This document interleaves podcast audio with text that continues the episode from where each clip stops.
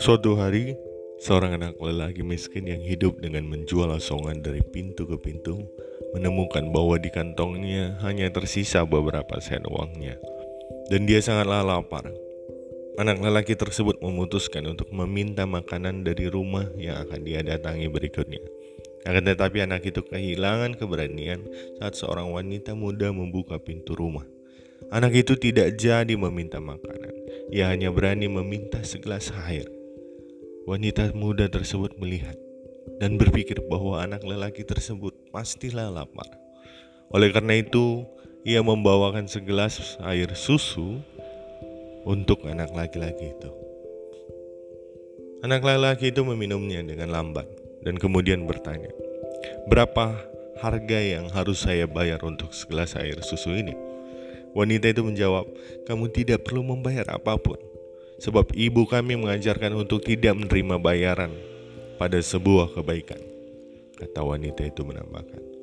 Anak lelaki itu kemudian menghabiskan susunya dan berkata, Dari dalam hatiku, aku berterima kasih pada saudara, katanya.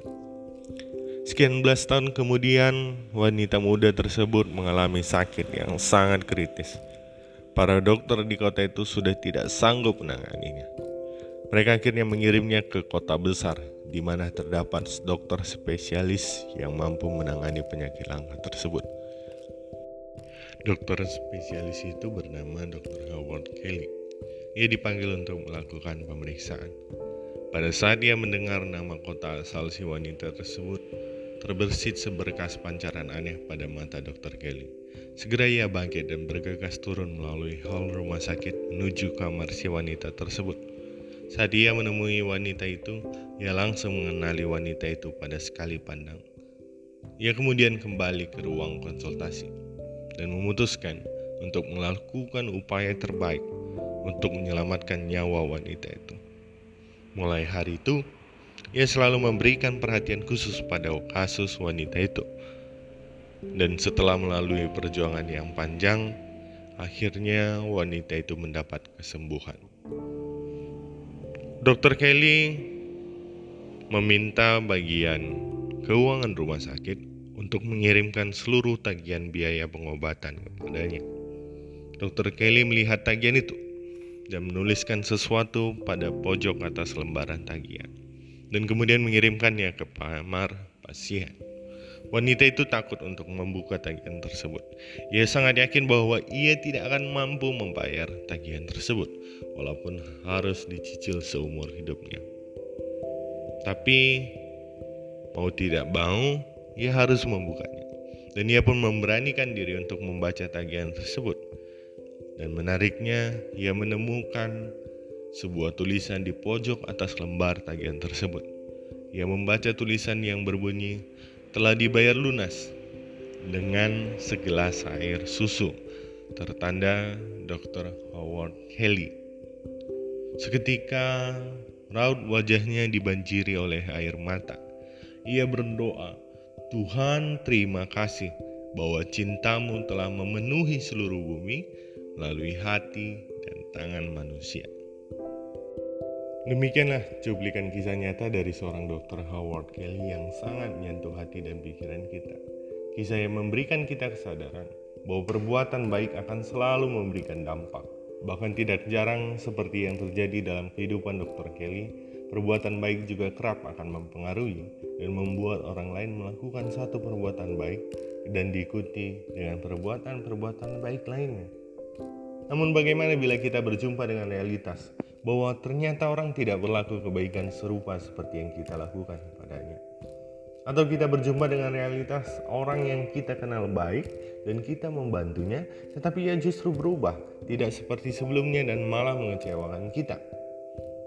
Hari ini kita berefleksi bersama Galatia 6 ayat 1 sampai 10 dan kita akan mendapati bahwa saat berjumpa dengan seorang yang melakukan pelanggaran, mungkin saja karena situasi dan keadaan, Paulus mengajarkan untuk kita tidak menghakimi orang tersebut, sebab kita pun menyadari bahwa kita pun adalah orang yang lemah dan bisa saja jatuh seperti yang terjadi pada orang tersebut.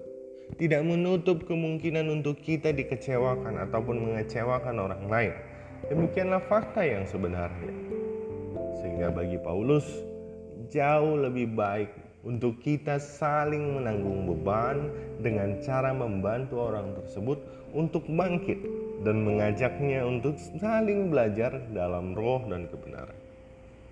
Tentu, dalam kegiatan saling belajar bersama orang lain, kita pun tidak ada kompromi pada kejahatan, sebab Allah tidak ingin kita mempermainkannya.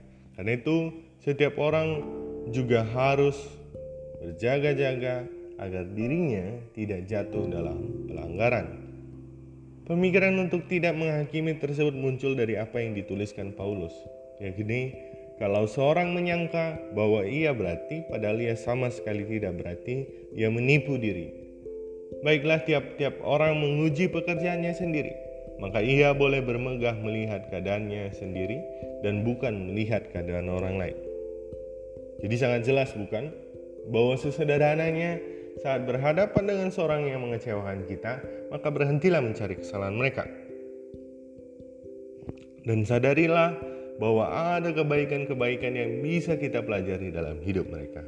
Sehingga fokus kita bukan pada penghakiman, tapi saling belajar yang pada akhirnya setiap pribadi kita bersama-sama orang lain dalam persekutuan Allah menjadi wadah kasih yang diwujud nyatakan dalam dunia Dikarenakan ketika kita melupakan ataupun tidak lagi mencari kesalahan dan kebersalahan orang lain, maka saat yang sama pedulianlah yang akan muncul. Oleh karena itu, marilah apa pun dan bagaimanapun dari hal-hal sederhana di tiap hari, jangan berhenti untuk berbuat baik untuk semua orang. Sekalipun kita akan menemui kemungkinan orang lain akan berprasangka bahwa ada maksud buruk di balik perbuatan baik yang kita lakukan ataupun kelak kita akan mendapati bahwa orang lain mungkin akan menipu kita, maka hilangkan pemikiran tersebut dan teruslah berbuat baik. Sebab perbuatan baik selalu didasari oleh keikhlasan dan ketulusan, bukan karena kecurigaan ataupun pemikiran negatif lainnya. Atau jangan-jangan pemikiran negatif, kekhawatiran dan kecurigaan itu justru muncul karena kita justru menolak untuk menolong dan menopang orang lain. Marilah Marilah kita tidak mengingat-ingat dan mencari kesalahan orang lain.